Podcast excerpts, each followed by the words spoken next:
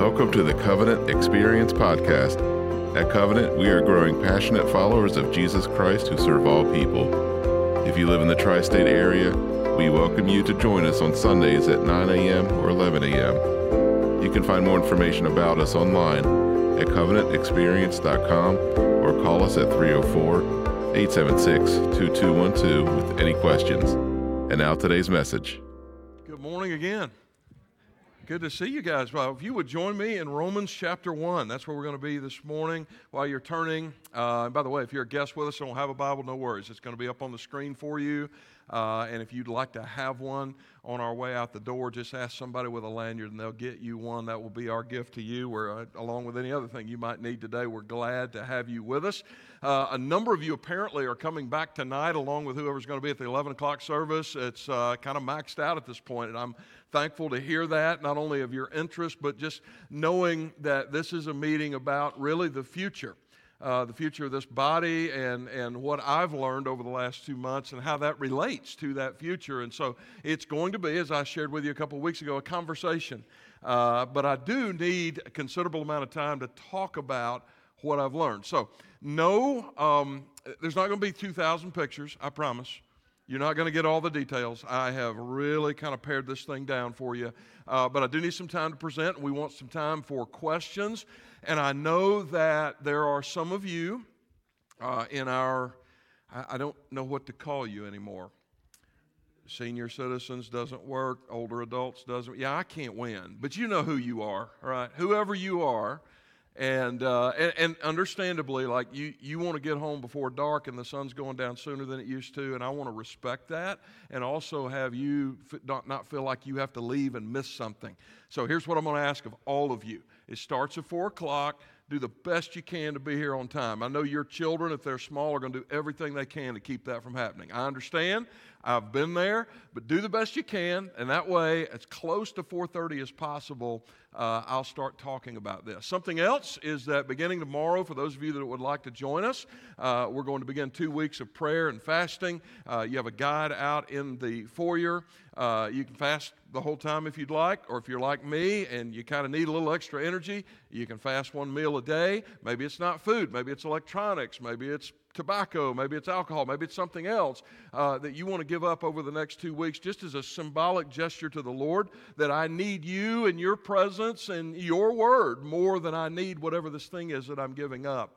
And offer that to Him. And we do this seasonally as a church, uh, just in, in, in moments of, of just where I think it's just time to have focused prayer for each other and for our collective mission. I can't think of a better time to do that than when we're talking about our future here while simultaneously having a team of some of our best serving overseas. Amen? And so that starts tomorrow. It will conclude at our unity service on October 29th. So we got a lot of things going down this fall, a lot of exciting stuff. Hope that you will be along with us. We're in this series called Different, asking the question what kind of disciples do we want to make as we look to our future? And what kind of difference do they need to make in the world? Those are the two primary questions. And we spent the last two weeks learning what it looks like from the New Testament to live a life that is, on the one hand, questionable, that will raise questions in other people's lives and cause them to look at you and go, Who are you? Why do you live that way? This looks so different. What exactly do you believe? Who do you believe in that would cause you to react in this way or to behave in that way? Last week we looked at what it looked like to be hospitable, that Christian people, followers of Jesus, live hospitable lives, which means everyone is welcome at your table. Everyone feels comfortable in your presence. And all of that has a point that we're going to be talking about today. Every bit of that has to be Christ centered. A number of years ago, I was doing a consult at a church in Delaware and they were doing kind of a remake. It was a church that had been in decline for a number of years. They were looking to breathe new life into that congregation, and so they were trying to encourage these kinds of behaviors. And I was preaching to them on themes very, very similar to this. And there was an older gentleman, great guy, loved Jesus, walked up to me, and he said, Pastor, I'm not too sure about this new focus. And I said, All right, well, well what are your concerns? He said, oh, Well, first off, I don't like it because it would seem to me that ever since we began this whole process, our people don't share their faith nearly as often as they used to. Now, let me tell you what was really going on. Okay. They were sharing their faith, they just weren't doing it in the same way they'd always done it. they weren't doing faith evangelism on a Tuesday night, and because people weren't showing up with their Bibles at 7:30 on a Tuesday night, he thought they're not sharing the gospel anymore. All right? And, and sometimes we think that way. Well, this is different, or that looks different, or whoa, in this area, we're letting indigenous people do it, and we're just kind of backing away, building the stage for them. Or over in this area, it, it's, a, it's a different approach, and there, has got to be a, a, beachhead that's established, even in, like over in this inner city area, for example, or something like that. And we think, well, wait a minute, we must not be sharing the gospel. So let, let me get this out front, just sort of, just, just so that there's no mistaking my meaning here because this is what I said back to this gentleman. I said, I don't think what's happening is what, you what you think is happening. But let me tell you, if that's true, then your church hasn't been listening to anything I've said. And they don't have a clue what it means to truly live out Christian hospitality and mission. Our, our, our actions ought to always be Christ centered. We should never be ashamed of who we are as, as followers of Jesus. We, we can't simply reduce what God has called us to do to these random acts of kindness that are completely disconnected from being able to share with people the greatest story of reconciliation between God and man that's ever been told in all of human history. Like, how, how badly do you have to hate somebody to keep that from them? Really? And so let's, let's not make that mistake. Uh, there's this um, saint of old, St. Francis of Assisi. Some of you have heard of him, but those of you from Catholic backgrounds, and, and you may have heard him quoted like this preach the gospel at all times and if necessary use words. Anybody heard something like that? So little word of advice don't ever post that on your social media page. You skin in your ignorance as we used to say uh, in my native south carolina because st francis of assisi never said that. In fact you know who that was uttered by? No responsible christian leader ever said anything like that Preach the gospel at all times, and if necessary, use words. And even if St. Francis had said it, it would remain a profoundly stupid thing to say. Because that's not who followers of Jesus are. Eventually, Jesus is presented, King of the cosmos, who demands the allegiance of every man, woman, boy, and girl. That's what we do. But, but here's the trick that can't just be something we say, that's got to be something we possess. And I don't mean just believing that or praying a prayer or going through a baptismal ritual or doing something like that. I, I mean, you can't live the kind of life we've been talking about the last couple of weeks, and you cannot have the kind of church we're going to be talking about in the next six weeks without a lasting, eternal, gospel focused, Christ saturated difference being made in your life and mine. You can't do it because you, you can't keep it up. You just can't. The kind of demands that Jesus puts on you are the kind of demands that can only be met if you really belong to Him. And if He's really transformed you, we need to find our identity in Jesus, and that's what will lead, because some of you, maybe in the last couple of weeks, I hope you haven't, but it's possible. Some of you have, have heard my message the last couple of weeks. Oh, crap, something else to do. Right? Another list of things. I'm not talking about a list of things you need to add to your to do list. This is not a try harder, do more kind of message. It's rooted in the fact that if you find your identity in Christ, your life will be transformed to the point that this stuff just sort of oozes out of you. How do I know that? I know that because of the testimony of the man in front of us here in Romans chapter 1.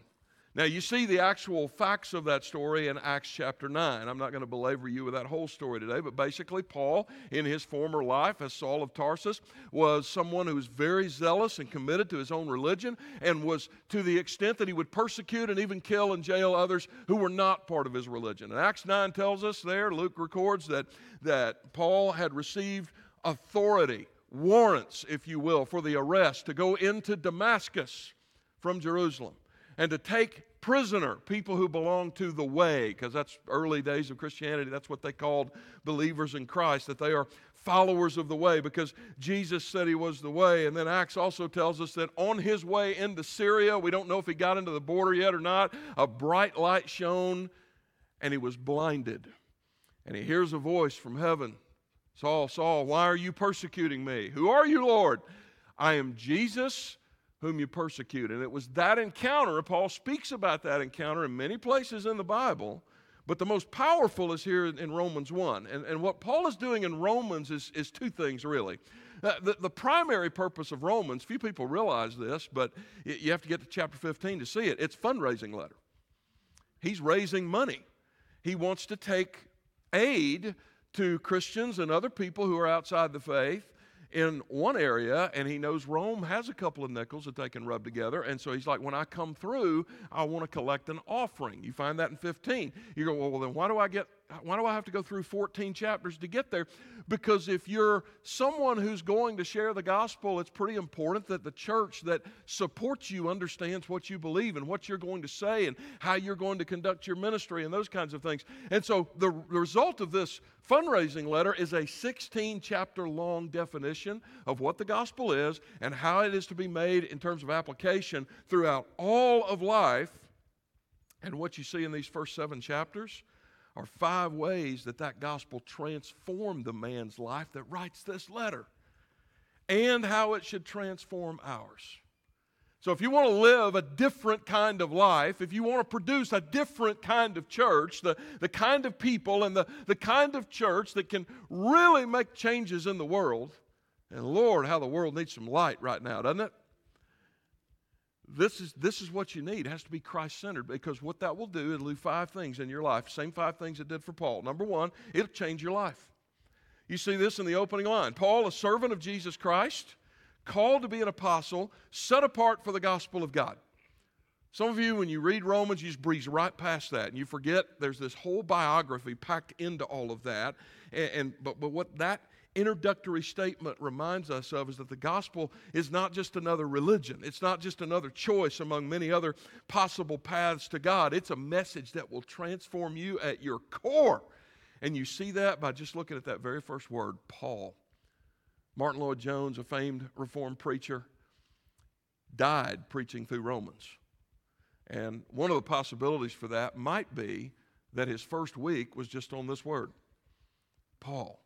He said, I'm going to pre- preach verse by verse through Romans. I'll just be honest with you. A little inside track. Our elders, about two years ago, discussed whether or not it might be time for us to move verse by verse through Romans. And, and their collective wisdom back to me was we don't think the church is quite ready for that yet. Not because they're not mature, not because they don't, but that, that's going to take a while, isn't it? And I said, Well, the last time I did it, I was like 27, 28 years old, and it took me two years. Can you imagine being two years in the same book? Martyn Lloyd-Jones was in Romans for seven years, and he didn't finish it. But what I want you to hear is how much is packed into this biography. Just that word Paul. Who are we talking about when we're talking about Paul? We're talking about nothing short of a miracle when we're talking about Paul. It just contrasts his former life with the way he describes himself in this opening verse. He is, first of all, or was, first of all, a Pharisee. Now, Pharisees get a bad rap in our tradition, the evangelical tradition, right? And I was just at a synagogue with some of our Jewish friends yesterday, and I want to say, just in case any of them are looking, we really don't believe that Pharisees were all bad guys, okay? But there were a few of them, like anybody else, that can use religion as a cover for violence, a cover for bigotry, and, and, and there were a few, and they are noted in the New Testament, and they had committed themselves to earn salvation by complete, unfettered, perfect obedience to God's law and they didn't like Jesus because Jesus actually used this phrase unless your righteousness exceeds theirs, you will not inherit the kingdom of heaven. They didn't like that. Okay? And so that's the guy. That's the guy. Animosity toward Jesus, animosity toward this um, grace, this message of grace. Now, what does he call himself? A servant of Christ Jesus. That's what's packed in here. How about the Hebrew of Hebrews? That's what he calls himself in Philippians. What does that mean? I was a Hebrew of Hebrews. It means my whole identity was wrapped up in my ethnicity. All right? My, that, that, that my particular ethnicity earned me some kind of special favor. What is he now? Called to be an apostle. What's an apostle? Someone sent out. Who are they sent to? Everybody. The world. I came to save the world. The persecutor of the church, first century equivalent of an ISIS terrorist, hunted down, jailed, killed people who don't agree with him. This is a bad guy, okay?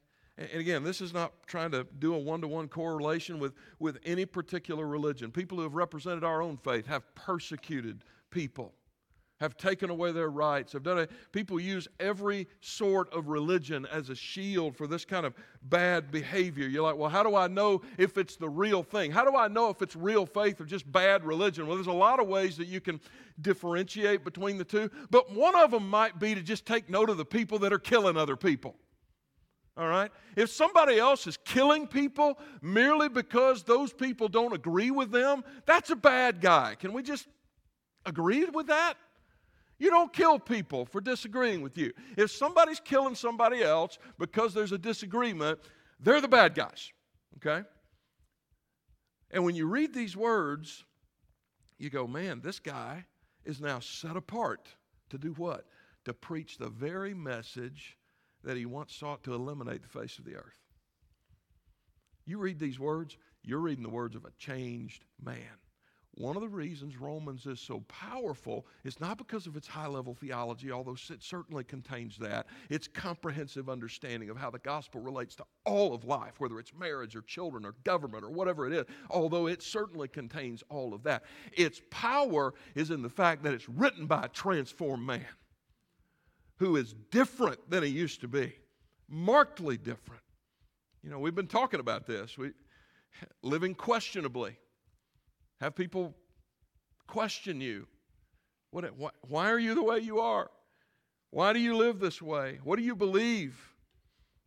You, you can't do that on your own. You've got to be transformed to do that. That's why I keep saying over and over and over again don't receive what I'm preaching these coming weeks or what I've preached the last two weeks as a do more kind of, all right, you got to add some more stuff to your list. Come on, guys, we got to buck up. It's time to go. It's not about that because even if you could do that, you could only do it for a limited period of time. You can't carry that kind of weight. You cannot carry the kind of weight that Jesus demands you and I carry unless we let Him carry it for us. That's the point. You can't you can only fake that kind of life for so long if it's truly not Christ-centered. You can't produce this life in your own strength. There's no way for you to get happy enough, inspired enough, emotional enough to keep that up in perpetuity.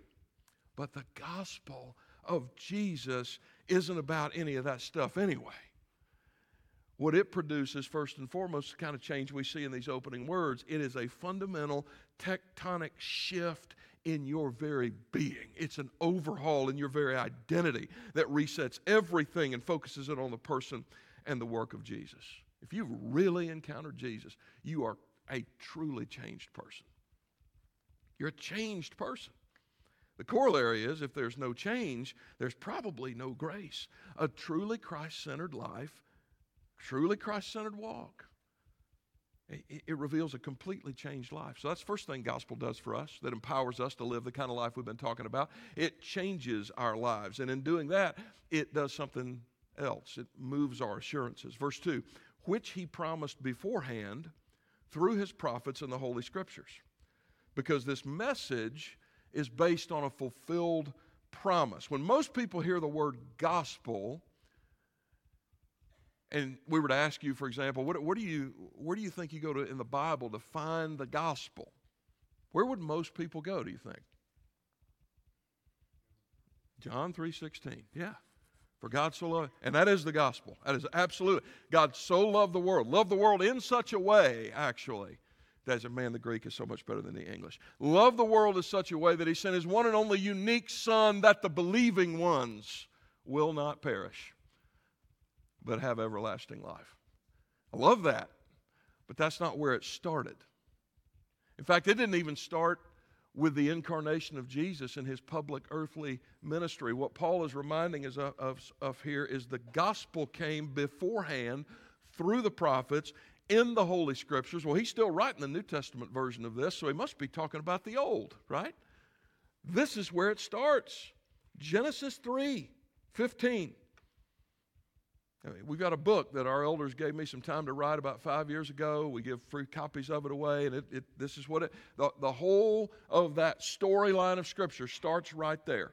Adam and Eve have sinned. They stand naked, ashamed, covered in the guilt that they created for themselves in the garden. And God looks at the woman and he condemns. He looks at the man and he condemns. But then he goes to the serpent and then he says this I will initiate warfare. That's what it means in the Hebrew. Between you and the woman, your seed and her seed. And the ultimate result of this is your head will be baby powder. I'm going to end this. I'm going to end the evil. What he's saying to Adam and Eve in that moment is the gospel. Theologians call that the proto evangelion, the first gospel. I mean, the, the, whatever fruit that was that they ate, it's not even rotted on the ground yet, and God's already promised, I'm going to fix this. You can't fix it. I'm going to fix this for you. I'm going to send someone to fix this. And Paul says to us here in Romans 1 that promise has been kept. Is that hard to believe? Sometimes when you look at the world, it's, it's is that, man, could it really be true? Could it really be true? Because we don't live in this kind of world. Even honesty between each other, saying what you mean and meaning what you say, integrity, doing what you say you're going to do. Man, those are rare and precious commodities, aren't there? Some of you remember when a handshake was really all you needed, and you knew that people on both sides of that, uh, that handshake would do what they said they were going to do. And by the way, for a follower of Jesus, that still should be all that's needed. I'm not telling you to be foolish and not have a legal contract. I'm just saying if you shake somebody's hand, you do what you say you're going to do. That really shouldn't be hard. So, why do we live in a world with legal contracts and indemnification, limits of liability documents? It's because people don't trust each other, and we have good reason not to trust each other. So, when a message like this of an eternal God who keeps his promises comes along, we are understandably sometimes a little skeptical. But Paul's message is clear and undeniable. Man, God made a promise to humanity in that garden. He has kept that promise in the person and the work of Jesus Christ. We just have yet to see the fulfillment of it. But we wait for it. We wait for it. And it should give us absolute confidence that we can do what He's asked us to do. It changes our lives, it moves our assurances, but it does a third thing as well because it doesn't, it doesn't do much good to move your assurance if there's nobody to actually put that assurance in. So it, it centers our focus. Verse 3 Where's our assurances now? Concerning his son, who was descended from David according to the flesh and was declared to be the Son of God in power according to the Spirit of holiness by his resurrection from the dead, Jesus Christ our Lord. This is the essence of a Christ centered life. Your whole identity is wrapped up not in your ethnicity, not in your career, not in your marital status, not in your children, not in your parents, not in your past life, in Jesus Christ. And who is Jesus? Paul unpacks that for us well. He is the son of David. Well, that's a recognition of his messianic title because David had been promised in 2 Samuel there will always be somebody from your line occupying the throne of Israel. And all these thousands of years later, that person sitting on that throne, an eternal throne now in heaven, is King Jesus. He's the son of David. He's secondly the son of God, recognition of his divinity. Jesus is perfect man, perfect God. Well, how do we know that for sure? Because he was declared with power. How? By the resurrection from the dead.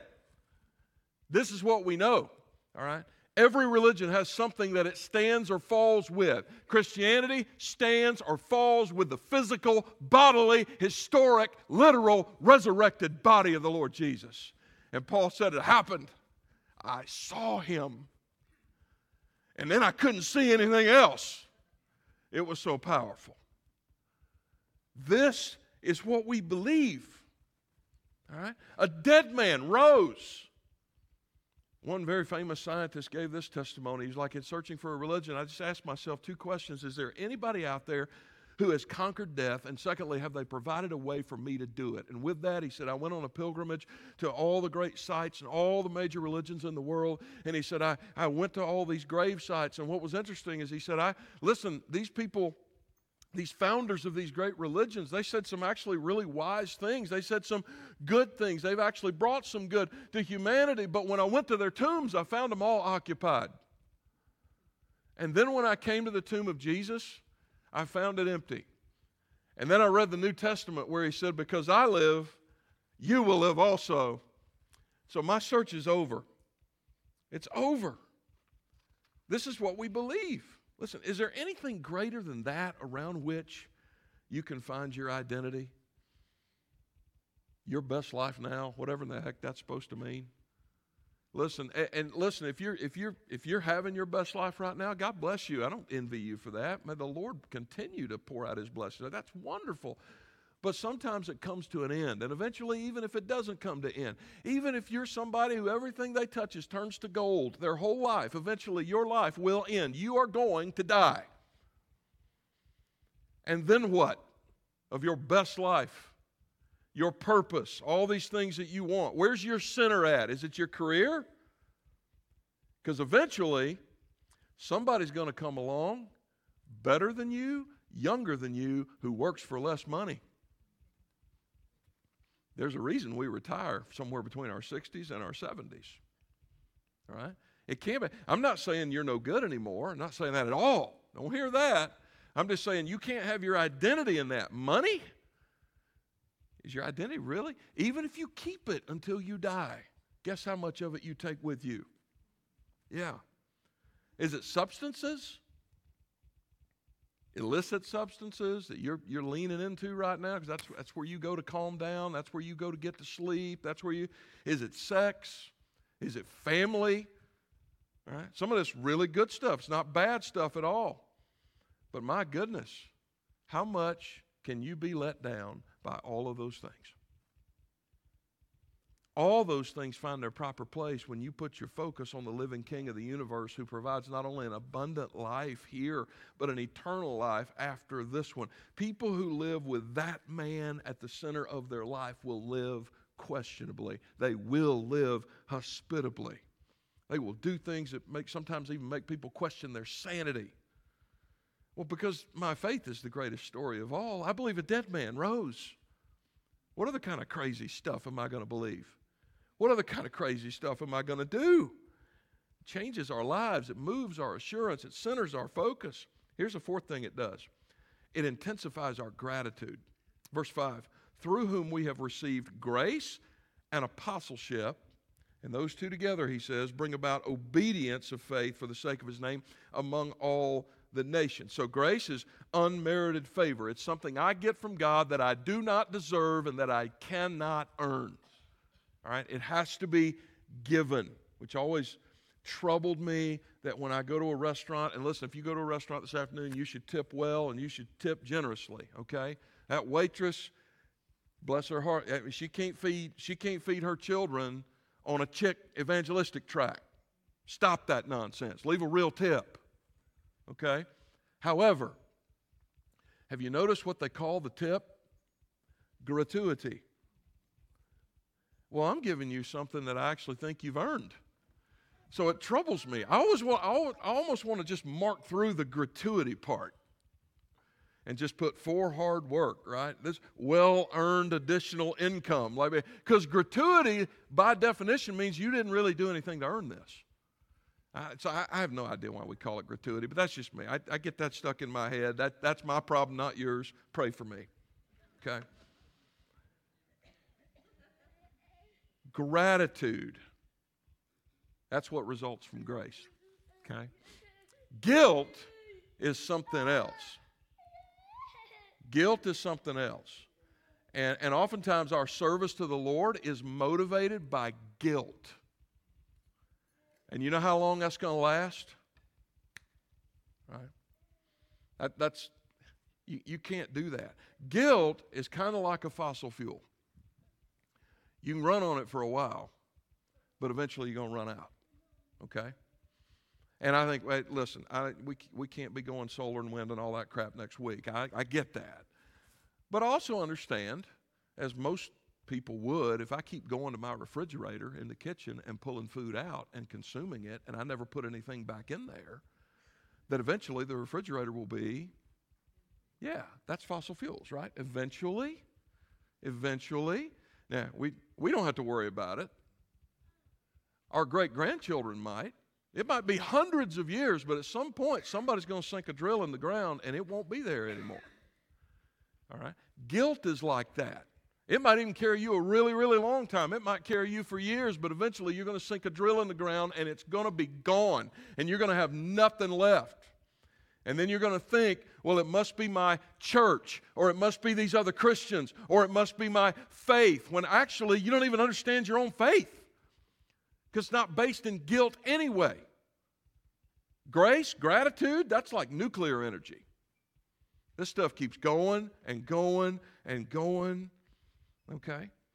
Why are you hospitable? Why do you live differently? Why do you live radically? I mean, it's just, is it because somebody in my line of work laid a guilt trip on you years ago and pushed you to do something spiritually you weren't really ready for? There's a book out. It's called Runaway Radical. It's about a young man that did phenomenal things, but he burned out. We use that phrase a lot, don't we? Burnout.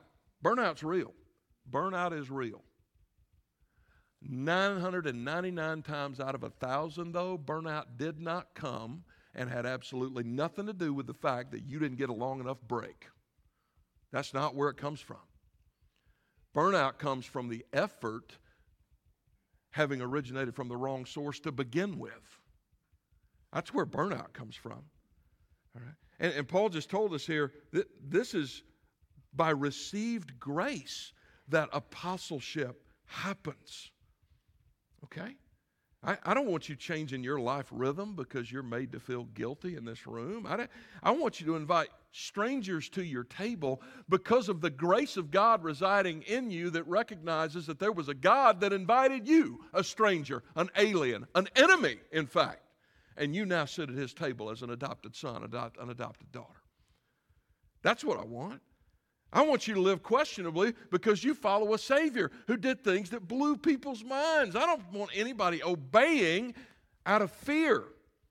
I want the obedience of faith that Paul talks about here to overflow from the grace that you have been shown in Christ that transform you to the core. That kind of faith, powered by that kind of grace, will not burn you out. It is the perpetual nuclear source from which you can continue to live. I'm not saying you don't need to take a vacation. You do. You need life rhythms to do that.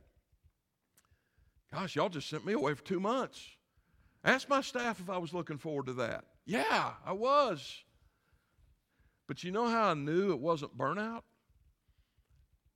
About three weeks before it was time to come back, around the time we were coming back from Puerto Rico, around that second week of September, I was starting to look forward to coming back because God's doing some stuff here. Amen. Like it's good to rest. You need that. You need to build those rhythms and all of that. But this isn't like if you if that's what keeps you right if if that's what helps your rhythm to operate in grace then absolutely and you have to do it and sabbath was created for man not man for the sabbath and so yeah you need those rhythms in your life but they're not there to prevent burnout Burnout comes when you're operating with a source that's different from the grace of God. Paul just gave us another source. Be grateful to the point that you go, man, there's nothing I wouldn't do for him. Nothing I wouldn't do. So, changed life, moved assurances, shifted focus, all that produces an intensified gratitude, and then those all together produce one other, one other thing a stillness. Verse 6 including you, who are called to what's the next phrase? Do all this crazy stuff. No, nope, nope. The crazy stuff is the natural result of this called to belong to Jesus Christ. To all those who in Rome, I mean, you, you think about Rome. Mark was the first gospel written, it's the shortest, it's the most primitive, not, there's nothing wrong with it, but primitive in terms of its language and the way that it expresses itself. And, and it's very quick and very to the point. And this word euthus, which is immediately, keeps happening over and over and over and over again. And unlike the other three gospels, there's no genealogy. Why is that? Because Mark was writing to Romans. And Roman culture did not care who your mama was, they didn't care.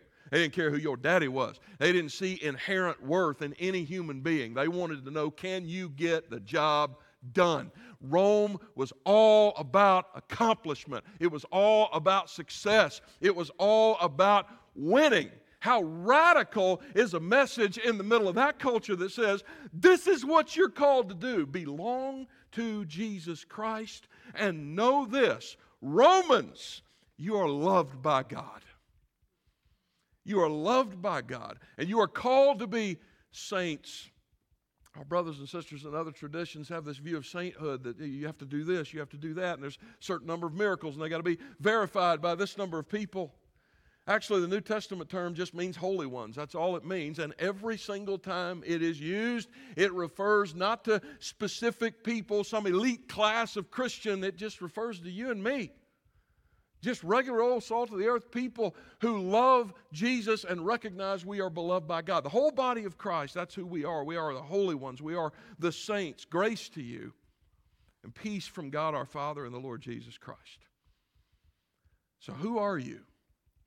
Because right, this is the source from which all this other. Listen, next week, uh, Hebrews 11.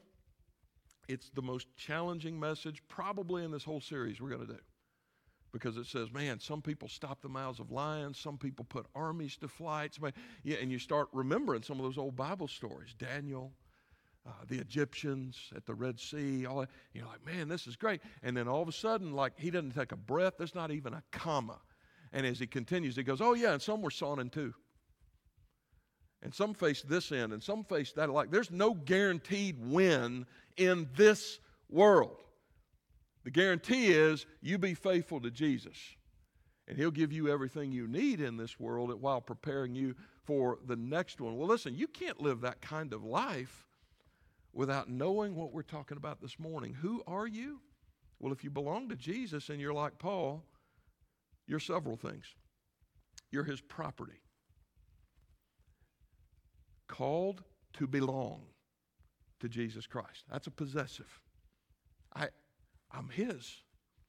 So it's going to be okay. You are loved by God, called to be saints. That's your identity. That's your identity. You were chosen in Him before you were born. Jesus bled for you before you were born. The Holy Spirit baptized you into Jesus with no input on your part God the Father declared you righteous in his courtroom on the basis of Jesus' own righteousness, and he will persevere you until the end. Imagine the kind of powerful life you can live when you just embrace that. That's true of me. That's true of you if you have chosen to follow Jesus. David Hume was an 18th century philosopher and a skeptic. I, I won't bore you to tears with everything he believed, although I, I do love talking about this stuff because I'm a nerd. But he, he devoted his life to something called philosophical empiricism, which means reality is determined by our senses. If I can't see, taste, touch, hear, smell, it doesn't exist. All right, so that then leads to philosophical naturalism. Only the natural world is real, and there's no transcendent reality outside of this one. That then leads ultimately to, to skepticism. I don't have any faith in anything without some kind of ultimate proof. This is seeing is believing sort of philosophy of life, and all of that made David Hume an agnostic. So it shocked his academic colleague one evening when he was leaving the office early and his colleague asked him where he was going, and he said, Well, I'm going, there's a revival meeting in town this week, and I'm going to hear George Whitefield, the famed British evangelist. And his colleague was just absolutely shocked. And he's surprised. He looked back at David Hume and he said, You're going to go hear that madman? I thought you didn't believe that. And David Hume said, I don't. I'm going to hear George Whitefield because he does. Is that true of you? Is that true of me? Like, is that when you talk about your faith, when you live out your faith, are, people looking at you going, "Man, you really, man, you, you really believe what you're saying?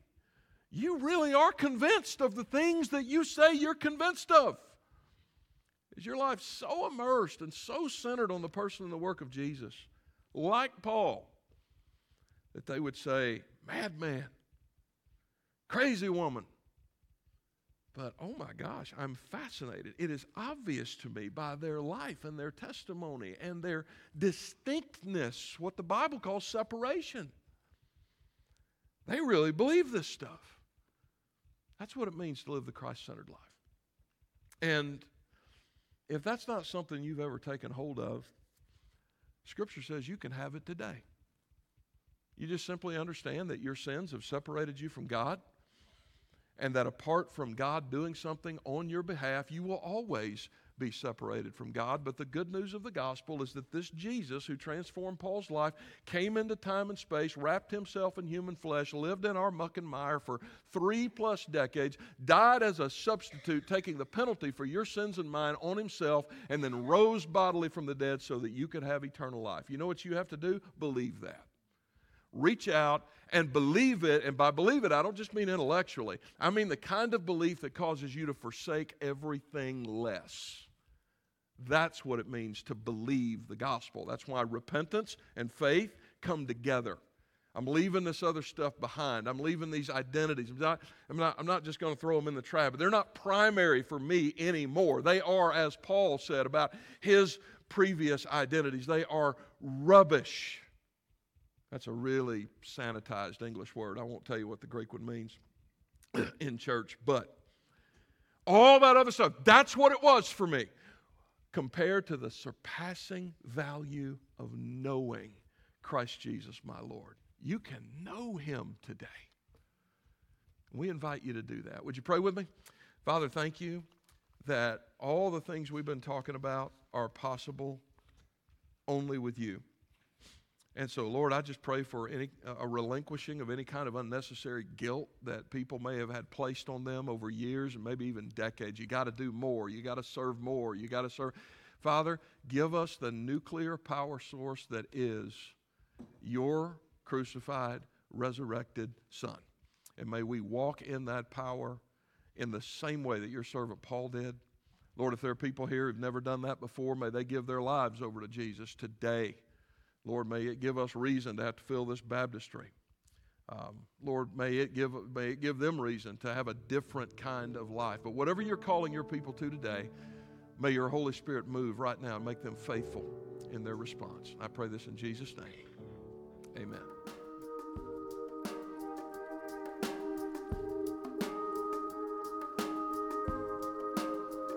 Hi, everybody. Pastor Joel here, and I am so glad you stopped by.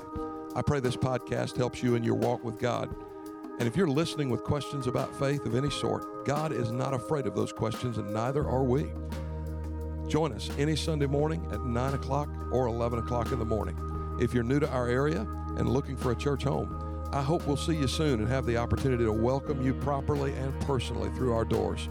And if you live in the tri state area, but you're already a part of one of the other phenomenal church families here, I pray this podcast has been a great addition to the primary teaching you already receive from your local pastor and that you've been better equipped to serve your own church family. So let's all go make Jesus famous this week. Share his love every chance you get until we meet again. And God bless you.